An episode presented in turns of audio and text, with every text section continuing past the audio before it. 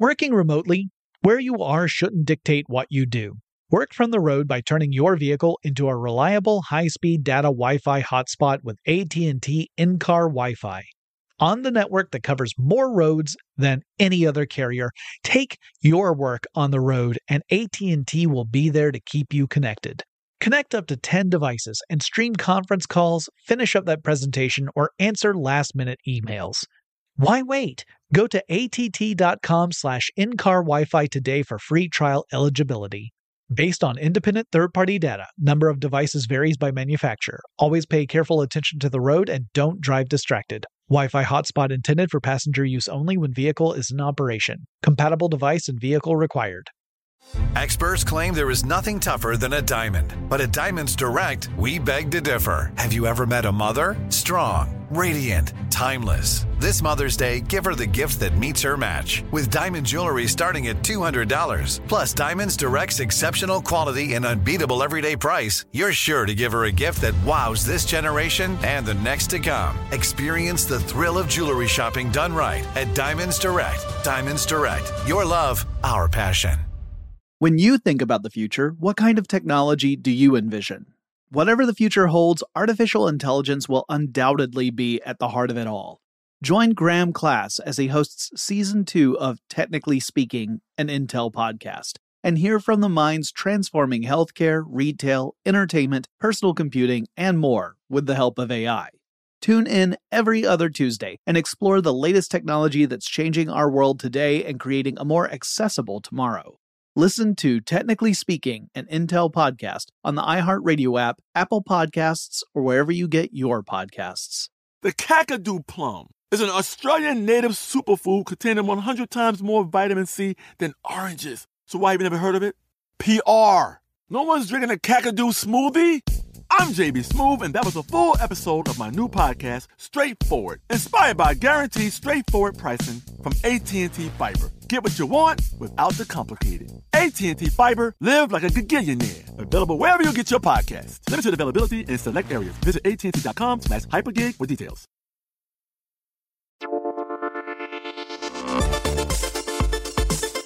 Welcome to Tech Stuff, a production from iHeartRadio. Hey there, and welcome to Tech Stuff. I'm your host, Jonathan Strickland. I'm an executive producer with iHeartRadio, and how the tech are ya? Today, I thought we'd talk about something that's both a throwback and it's still very much current, which is the networked communication system called Usenet. While I think just about everyone is familiar with certain internet related services, you know, like email or web browsing, maybe to a lesser extent, things like FTP, that sort of thing. Usenet, I think, depends on the person. Some of you may have only heard or seen references to Usenet. Uh, some of you may never have heard of it at all. And of course, I think some of you are probably very familiar with it. In fact, from what I understand, Usenet is actually kind of experiencing somewhat of uh, a renaissance among younger users, like millennial and Gen Z users. I would not know.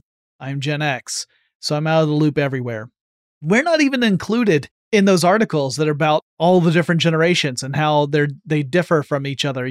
Gen X is always left out of that. So I I don't know what's going on with my own generation, uh, but I'm getting off track. So Usenet is older than the web.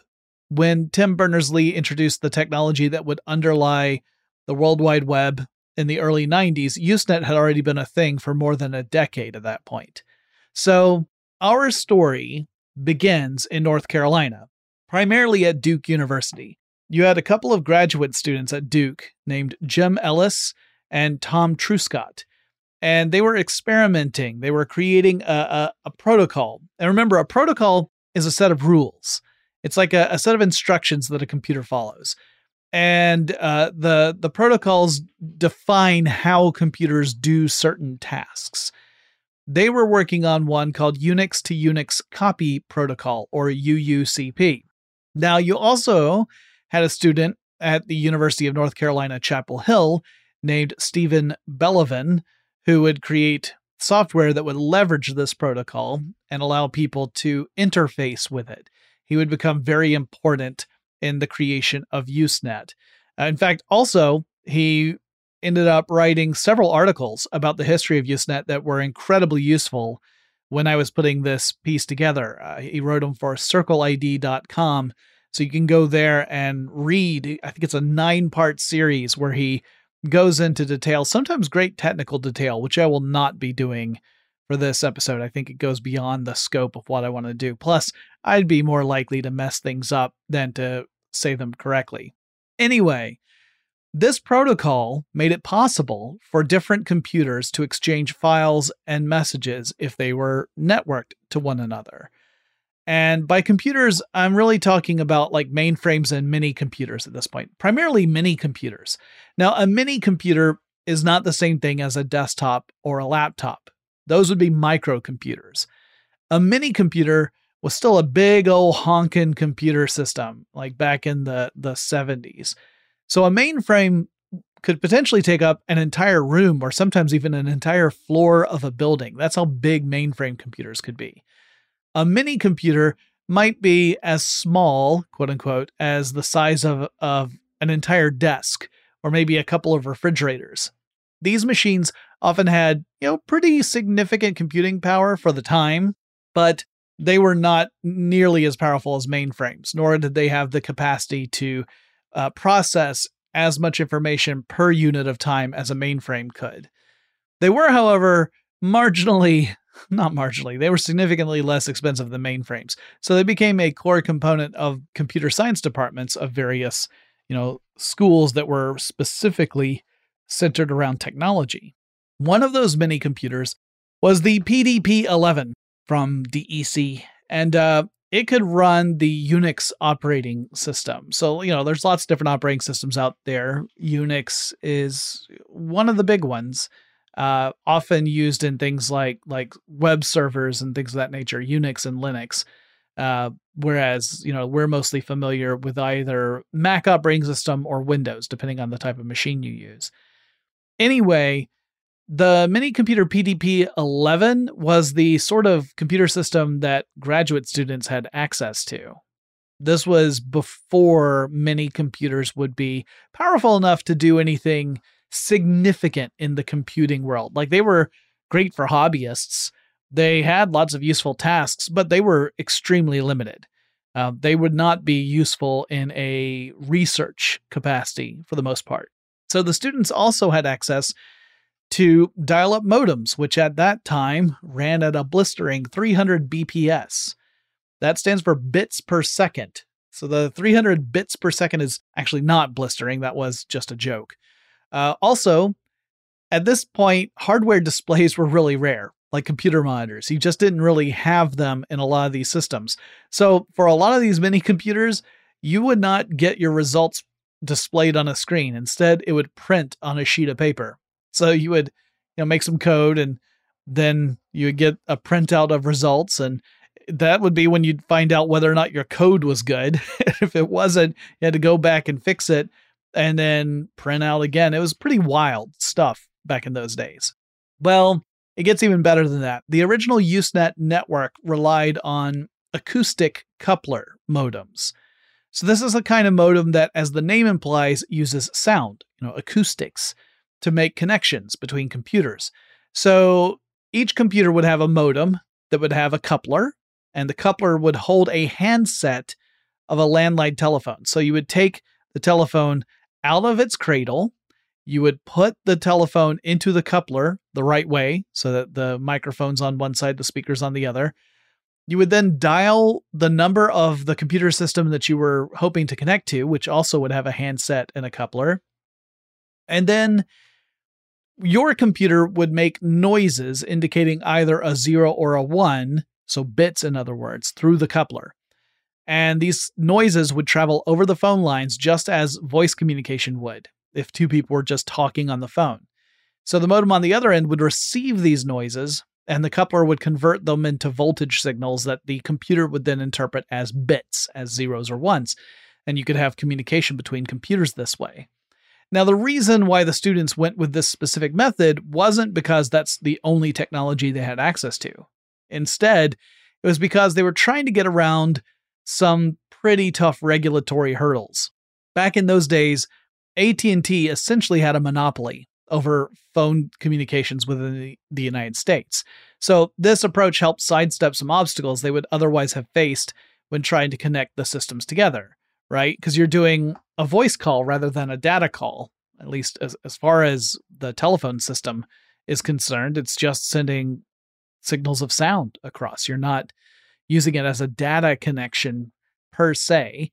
And so uh, it was a way to kind of sidestep the very steep prices you would have to pay in order to have a data connection. So, uh, by the way, AT&T tried desperately to fight that and to make it so that they could still charge enormous amounts of money for those connections, but ultimately they lost that particular court battle. Anyway, Steven Bellovin wrote uh, software to create a sort of client, kind of like a web browser, it was a client that would serve as the interface for Usenet. And the UUCP protocol, which I know I just was repetitive, it's like saying ATM machine. Uh, and also the, the computer systems and modems were all doing the heavy lifting behind the scenes. Installing the software on different mini computers made it possible to exchange information and files between these mini computers. Uh, M I N I, not M A N Y. In fact, there were not very many computers connected to Usenet at all initially. So they called it Usenet, which is short for Users Network. The first three computers connected to the network were in Duke University, Duke Medical School, and the University of North Carolina, Chapel Hill. Obviously, it would grow from there. But we're going to have to really sit down and explain what Usenet is and, and a bit about how it's organized to really get an understanding of, of what makes it special. So, if you're at all familiar with Reddit, the description of Usenet is going to sound a little bit familiar to you on a surface level. So, the Usenet network consists of discussion groups. These are called news groups. Uh, these would be a lot like subreddits on Reddit. So each news group is dedicated to a specific subject or topic. Users can read and, at least in most cases, post to news groups. There are limitations on that. I'll talk about that in a bit. And you can subscribe to specific news groups so that you can keep up with the new stuff that's posted to them. At least you can do that now. That's not how it worked initially.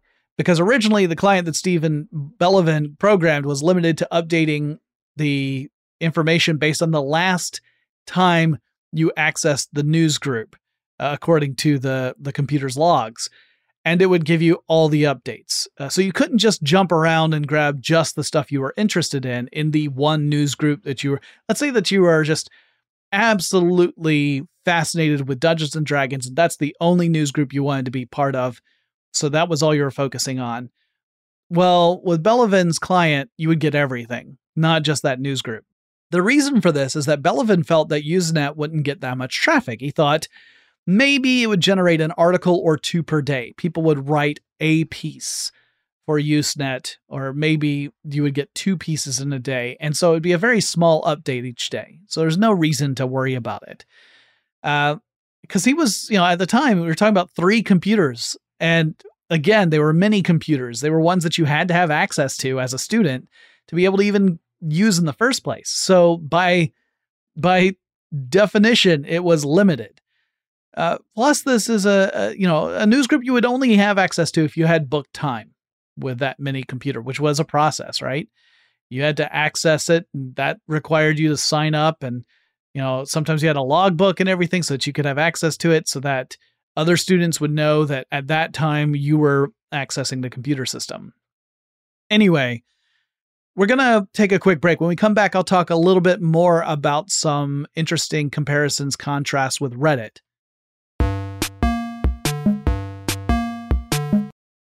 Working remotely, where you are shouldn't dictate what you do.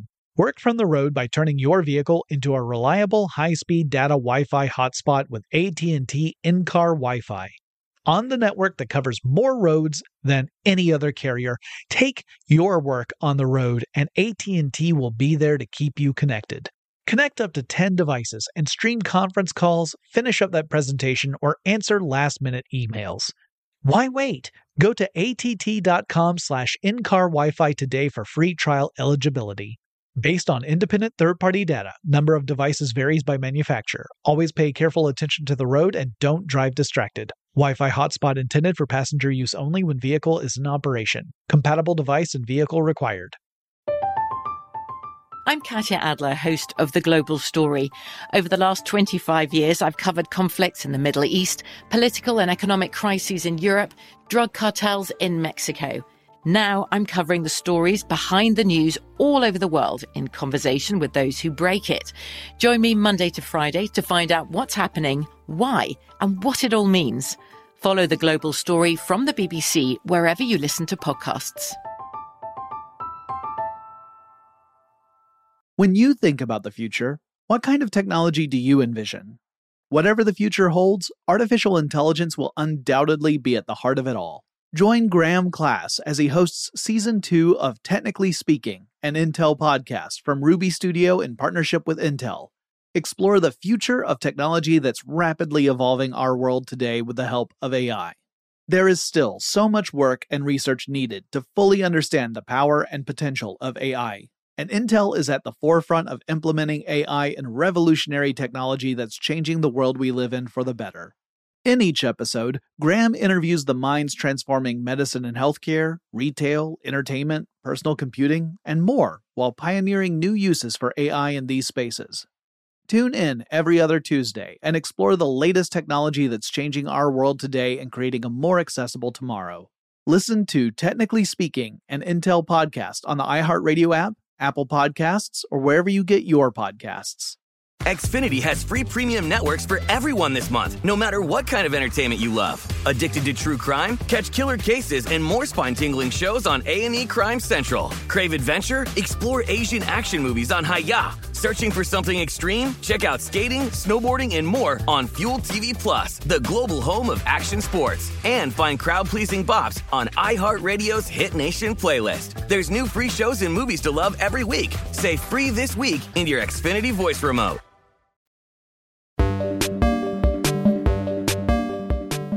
Okay, we're back. So, uh, Reddit tends to be a place where users share links to interesting stuff to a relevant subreddit, Reddit, and then conversation will flow from there.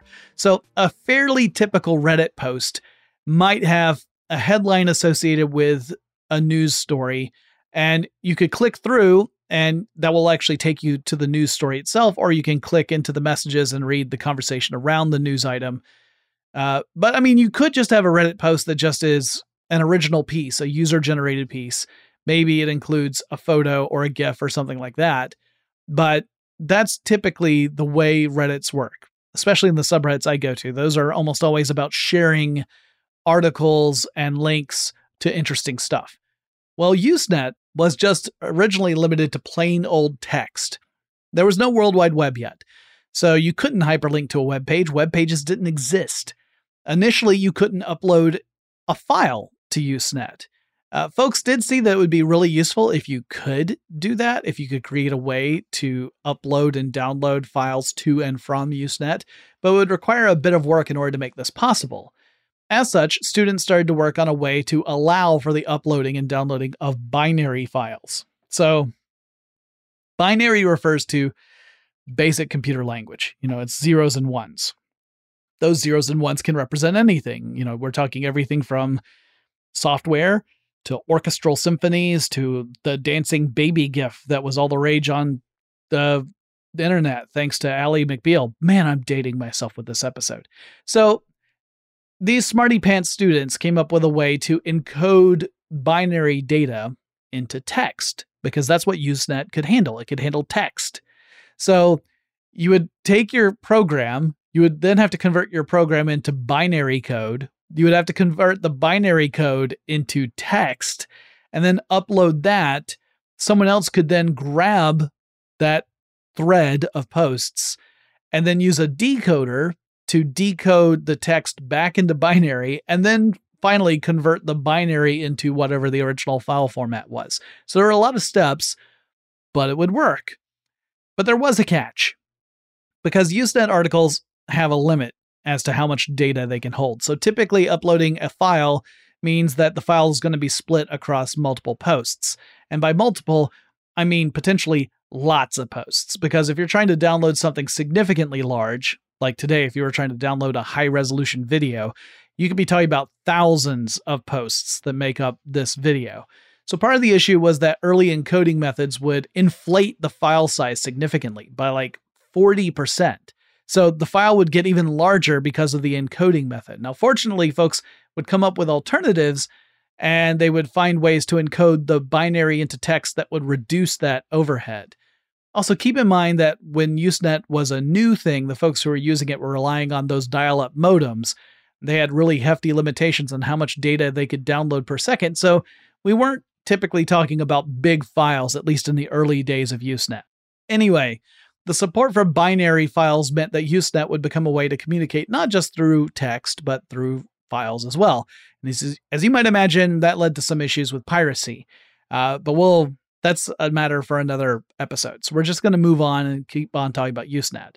So a fundamental feature of Usenet is that it's not a centralized service. Uh, this is another way we can contrast it with Reddit. While Reddit has some surface level similarities to Usenet, beneath the hood, things are very different. So Reddit is essentially centralized. It means that the service ultimately runs on servers that Reddit either owns or leases from like a cloud computing provider, such as Amazon Web Services. But the point is, the underlying foundation for Reddit is in a centralized group of servers. Uh, centralized in this case doesn't necessarily mean geographically, by the way. That's because networking gets all wibbly wobbly. But it does mean that it's in this definite finite number of servers, and that is where Reddit lives. Usenet, on the other hand, is decentralized. Anyone could create a Usenet server. You'd have to, you know, download the right software, but you could do it. So the way Usenet works is more like a peer-to-peer network. So let's say you create a Usenet server. You connect your server to the Usenet network at large. Uh, you indicate which news groups in particular you want to prioritize on your server and your server will regularly ping other servers, the bigger nodes in Usenet's network, to look for updates to those news groups and thus pull in new information whenever there is new information, and then your users on your server can access that. Now, let's say that your users on your server create a news group that gets a lot of popularity, and eventually other servers on the Usenet network are interested in that news group. So they start pinging your server and they get updates on your users' news group and they serve it to their users. So the whole network is decentralized and to an extent asynchronous. You might access a news group and read an article and some of the posts beneath it, and then you decide you want to write your own response. So you create your own response and you send it to post. Now that's going to go to whatever server you're connected to through Usenet but that doesn't automatically populate across every Usenet server that carries that news group. That you have to wait for them all to sort of synchronize, which means that there's going to be a time where some versions of that news group are going to have your reply, some versions are not. And it means that other people might reply. They might even make the same point you made. If you're unlucky, they might make it better than you did. And then you just seem to be you know repeating what someone else said but when you wrote your post you had that that reply didn't exist or at least you hadn't seen it yet because yours had not synchronized with the most recent information so it gets a little bit like uh, muddy when you're talking about you know what's the latest information on usenet well it really depends upon which server you're talking about and whether or not that was the point where new material was generated or if in fact it's waiting to be propagated across the entire network. Now, one benefit of this approach is that Usenet is somewhat shielded against censorship and interference because there's no one server to shut down. It's distributed, right? Now, that doesn't mean that an authority cannot try, and uh, even in extreme cases, sometimes succeed to take stuff off Usenet, but it ain't easy it is a, a pretty tough thing to do because there's not any one entity you can go to. Like you can't you could go to Reddit and demand Reddit remove something, which you know may or may not work depending on the nature of the thing. But you can't really do that with Usenet because again, it's not one single entity that controls Usenet. It's it's a hive mind. The structure of news groups actually follows hierarchies. Uh, and that is like large categorizations, right? Today, you could argue the most famous Usenet hierarchy is the alt hierarchy, which is funny because the alt in this case stands for alternative, specifically an alternative to the big seven newsgroup hierarchies that are seen as the more established ones. But whatever, that's not how everything started. There were no seven hierarchies when Usenet first started. In fact, in the beginning, there were only three hierarchies of news groups, and all that was posted should fall under one of the three, and it was adequate. So the three hierarchies were net, fa, fa, and mod, mod. So all news groups started with one of those designations. So you might have one that says like net dot discussion. That would be a news group. The net hierarchy was pretty much the catch all. It started as a hierarchy for news groups that were focusing on conversations about the network itself, but that rapidly expanded to non network topics. So you would get people creating like net.politics or net.jokes. The FA hierarchy was an acronym for From ARPANET. Uh, it got started after a student at the University of California at Berkeley named Mark Horton uh, joined Usenet in 1980 and started to add material from an ARPANET mailing list to the network. Uh, access to ARPANET was really limited. It was very difficult to get access. So what Horton was doing was kind of a service, was providing other people the opportunity to read these mailing lists when otherwise they would not have any access to those mailing lists. Uh, so ARPANET was sort of a predecessor to the internet. It was the network where computer scientists and engineers were developing the rules that would allow for internet communication. So some people say like it's the the the grandfather of the internet if you think of it that way. I think that's a little oversimplification, but it kind of gets the idea across. So Horton's contributions would lead to a new hierarchy dedicated to sharing information from ARPANET mailing lists, the FA hierarchy. Uh, and originally that was a read only hierarchy. So stuff that was posted in that news group you could read, but you could not contribute to it unless you were one of the authorized entities that could post from mailing lists to that hierarchy. Uh, then, as for the mod hierarchy, that was for news groups that needed a, to be a bit more controlled and buttoned up.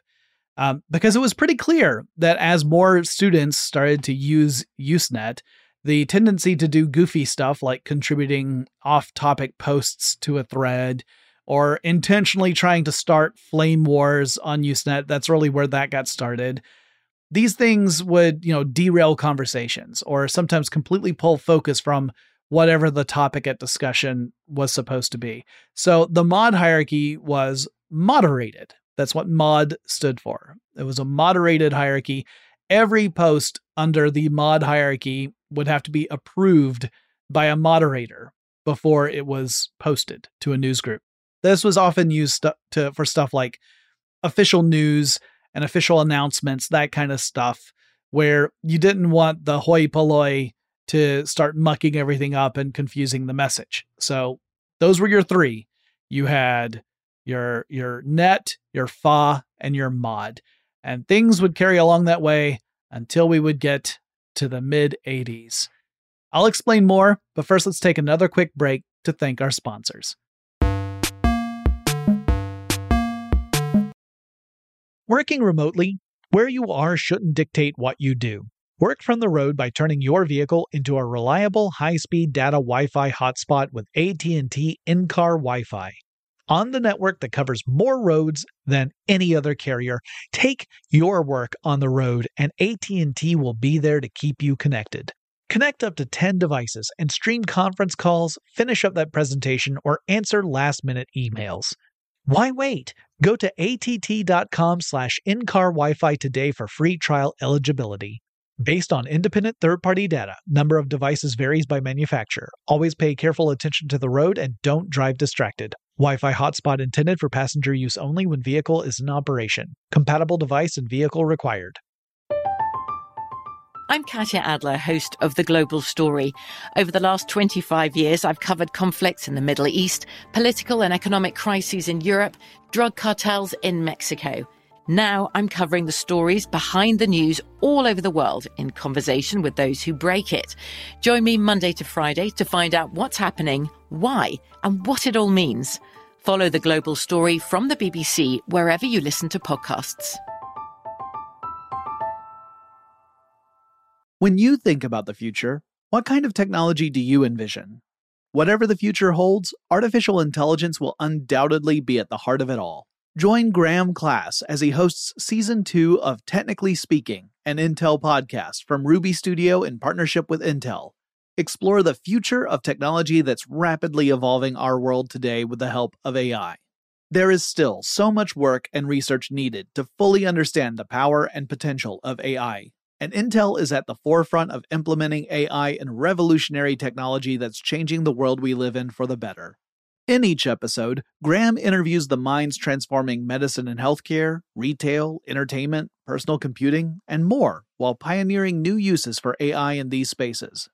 Tune in every other Tuesday and explore the latest technology that's changing our world today and creating a more accessible tomorrow. Listen to Technically Speaking, an Intel podcast on the iHeartRadio app, Apple Podcasts, or wherever you get your podcasts. Xfinity has free premium networks for everyone this month, no matter what kind of entertainment you love. Addicted to true crime? Catch killer cases and more spine-tingling shows on A&E Crime Central. Crave adventure? Explore Asian action movies on Hi-YAH. Searching for something extreme? Check out skating, snowboarding, and more on Fuel TV Plus, the global home of action sports. And find crowd-pleasing bops on iHeartRadio's Hit Nation playlist. There's new free shows and movies to love every week. Say free this week in your Xfinity voice remote.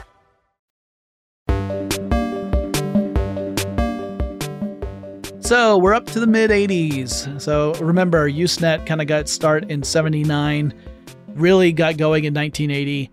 We get up to around 1986 and into 1987, and a few things happened that would shake things up for Usenet in a really significant way. For one, graduate students Phil Lapsley of the University of California, Berkeley, and Brian Kantor of University of California, San Diego wrote a request for comments, or RFC, in 1986 in which they described the specification for a new set of rules called the Network News Transfer Protocol, or NNTP. So from 1979 to 1986, the primary way that, you know, people were accessing Usenet was through these time-shared mini computer systems. So you didn't really have access unless you had booked that time with the mini computer. And as I said, that had really limited things. NNTP made it more possible to access Usenet using a microcomputer, a personal computer, because by the mid 80s, these were now a thing that were capable enough to be able to do something like that. So you would be able to access, read, and post to Usenet groups by connecting your you know, mini computer to whatever Usenet server you happen to be, you know, able to access. So NNTP is what made that all possible, and that would greatly extend the access for Usenet, which meant also that volume, the posts on Usenet would increase dramatically as a result. This then led to the Great Renaming. And yes, that's what it's referenced as the Great Renaming. It gets a bit dramatic, uh, but as I mentioned earlier, Steve Bellovin, uh, the guy who created the first Usenet client, imagine that Usenet would see maybe one to two new articles posted there per day, but Usenet was generating way more than that by the mid 1980s, and the creation of NNTP would complicate matters because access to Usenet would grow substantially.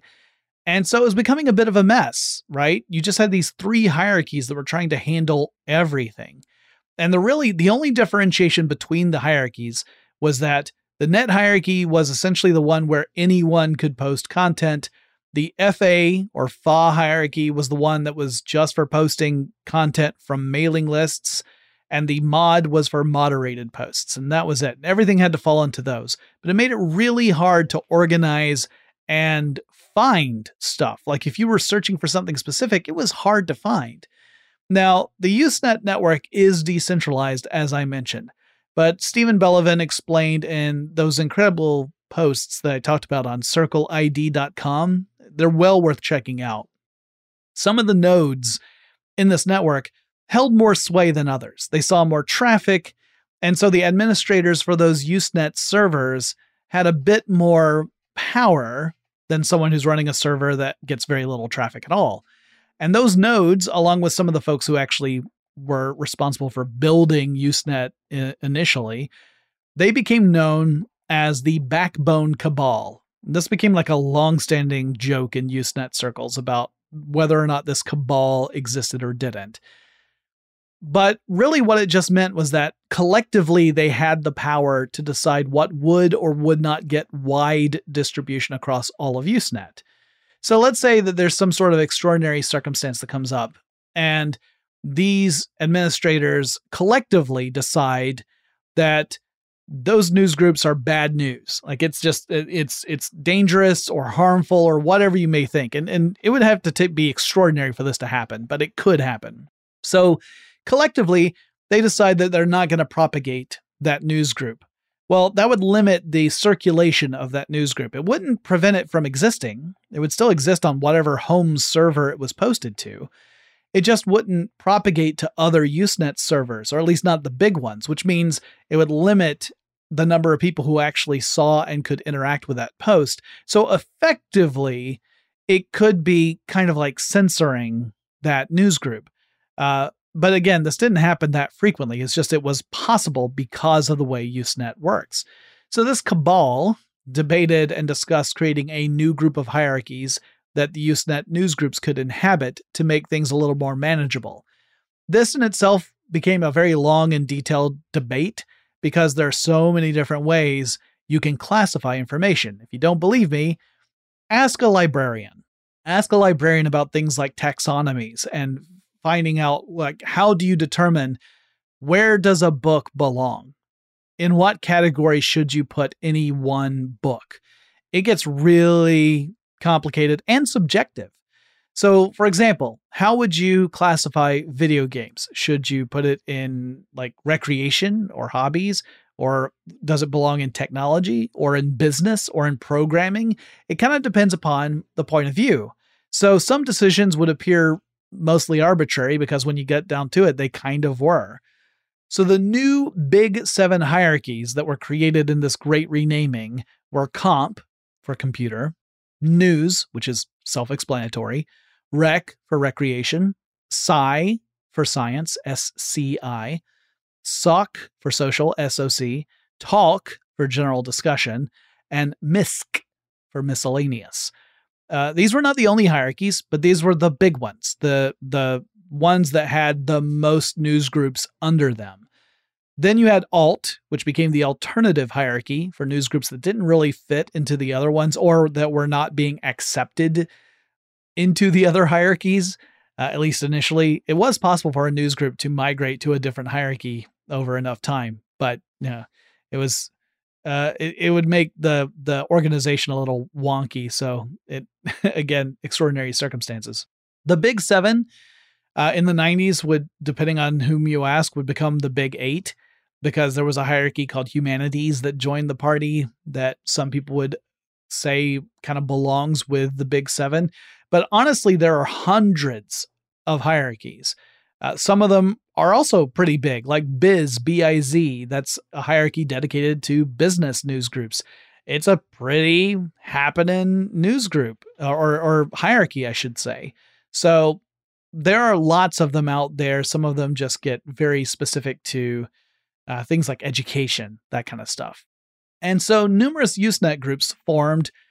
Some of them flourished, some of them failed. Uh, some would become the backbone to future web content. IMDb.com famously started off as a Usenet group before it became the Internet Movie Database.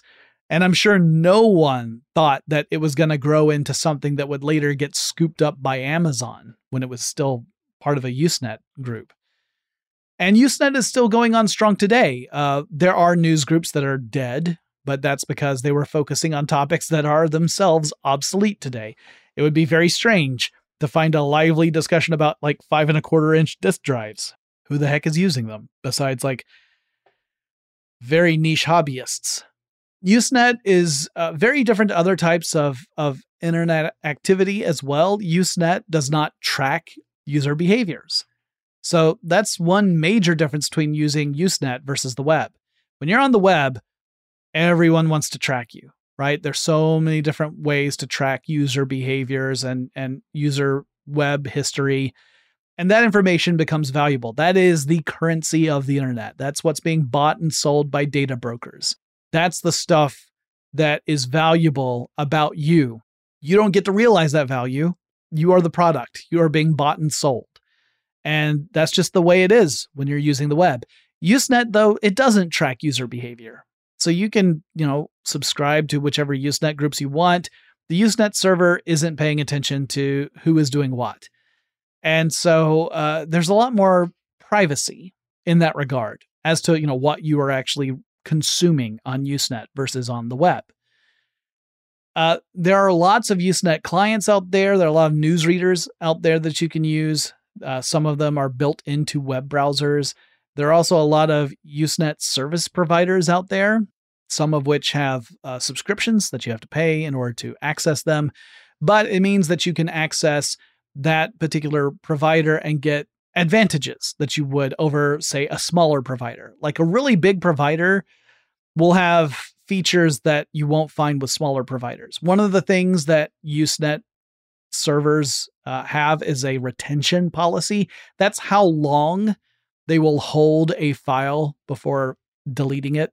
Uh, so, uh, you know, if you find one that has a retention policy of a thousand days or more, that's pretty good. I think I saw one that had more than 5,000 days retention policy. And that means you'll have access to the most files that you can because ultimately, as time passes, they will get deleted off Usenet. So, depending on which provider you're using to connect to Usenet, you will have access to certain uh, user generated content. If you're on a different provider, they might delete files more frequently. You're not going to get access to them. There's also like limitations to things like how much data you can pull down per month for some providers. Some of them offer unlimited plans, that kind of thing. So there's a lot of variety when it comes to the actual providers out there. But yeah, that's kind of the lowdown on Usenet. What's interesting to me is that, again, I have read things that sa- suggested that millennials and Gen Z users are kind of migrating over to Usenet more and more, which uh, is news to me. Uh, I think that's really interesting. And especially since, like, I associate Usenet with an old method of accessing the internet. And for the record, I had access to Usenet a little bit in my youth and my college years and everything. But truth be told, uh, I kind of went from BBSs, bulletin board systems, which are, you know, that's where you're logging into a local computer or not, or a, a single computer, not a network. And you're getting, you're posting and retrieving information to that computer and you're not networked into a larger system. Uh, I went from that to Telnet. And from Telnet, I went to the World Wide Web. So I didn't use Usenet that much when I was in college, um, which was in the early 90s. Um, so this was mostly me learning about it because I had only had limited access to Usenet. I did under, uh, hear about it quite a bit. Like you would always hear about the various alt news groups that were uh, catering to some rather varied interests, I will say, but I never frequented them because I was I was more too busy telnetting into chat rooms and chatting with people in other colleges uh, just for the heck of it. So that's it. That's our little overview of what Usenet is. I almost said was, but it really is still a thing. Uh, I hope you are all well, and I will talk to you again really soon.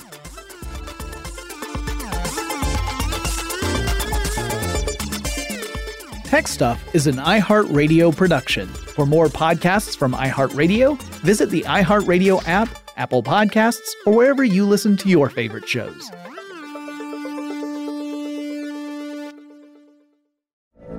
From BBC Radio 4, Britain's biggest paranormal podcast is going on a road trip. I thought in that moment, Oh my god, we've summoned something from this board. This is Uncanny USA. He says, Somebody's in the house, and I screamed. Listen to Uncanny USA wherever you get your BBC podcasts, if you dare.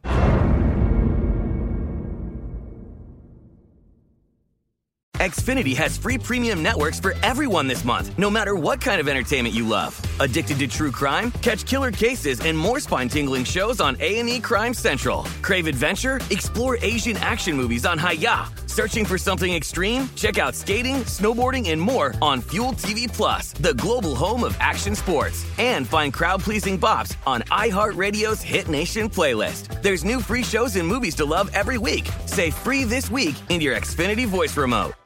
The wait is almost over. Get ready for the 2024 NFL season as the full schedule is announced. Every rivalry, every rematch, every rookie debut, every game revealed. The 2024 NFL schedule release, presented by Verizon, coming in May.